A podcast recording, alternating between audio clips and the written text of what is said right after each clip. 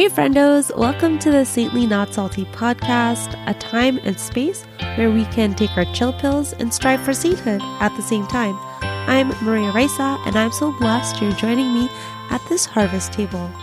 Here at Saintly Not Salty, I would love to lend a helping hand if you have life or faith questions, or if you want my opinion on something fun. Today, we're starting off with a question from our number one fan, Jasmine from Mississauga. Jatho asks, How do deal with mean people? I'm pretty sure she's asking how to deal with mean people. And I don't know the context of this. So I'm just to go pretty broad. And I have three approaches to this question. The first is the easy way, and that's to avoid them. Obviously, you could let them live their mean life, and you could live your bright, shining, beautiful, sparkly life. You're not really dealing with the problem, you're just avoiding it. So it's probably not the saintly thing to do. The second is to be mean back. But I wouldn't give this advice, obviously, because we're called saintly, not salty, and not be a B, you know? um, the last way that you can deal with this situation and the hardest way is to love them, whatever that means. Maybe you kill them with kindness, you know? If you have to interact with them a lot, maybe you find their love language and, well, don't touch them if it's physical touch, but I'm pretty sure you can do everything else, like buy them a gift or spend some time with them. I guess if they want to, don't force them to spend time with you. Maybe an act of service, just an expression that, like, hey, I know you're being a little B right now, but I love you anyways. So have this bar of chocolate or this Clif bar if you're vegan. So yeah, just love them. I know it's hard, but sometimes we are called to do the hard thing. If you have a question for the pod, you can email me at saintlyNotSalty. I'd love to hear from you. Now it's time for Maria's Bible study.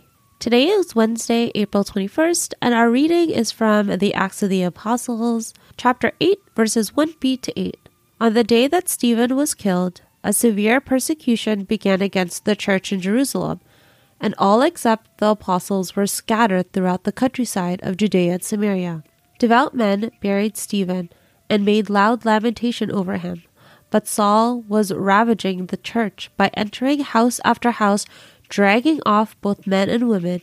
He committed them to prison. Now those who were scattered went from place to place proclaiming the word. Philip went down to the city of Samaria and proclaimed the Messiah to them. The crowds with one accord listened eagerly to what was said by Philip, hearing and seeing the signs that he did. For unclean spirits, crying with loud shrieks, came out of many who were possessed, and many others who were paralyzed or lame were cured. So there was great joy in that city. The word of the Lord. Thanks be to God. So we're continuing the Acts of the Apostles.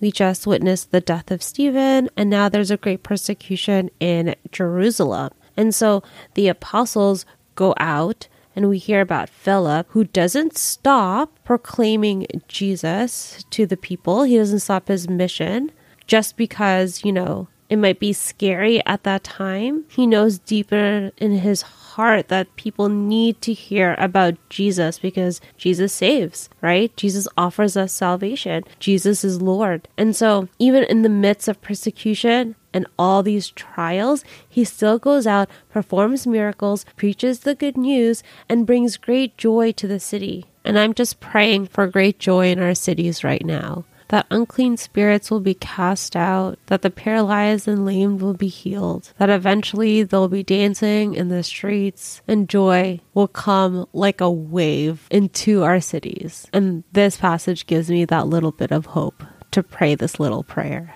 And speaking of hope, let's head over to the vulnerability corner.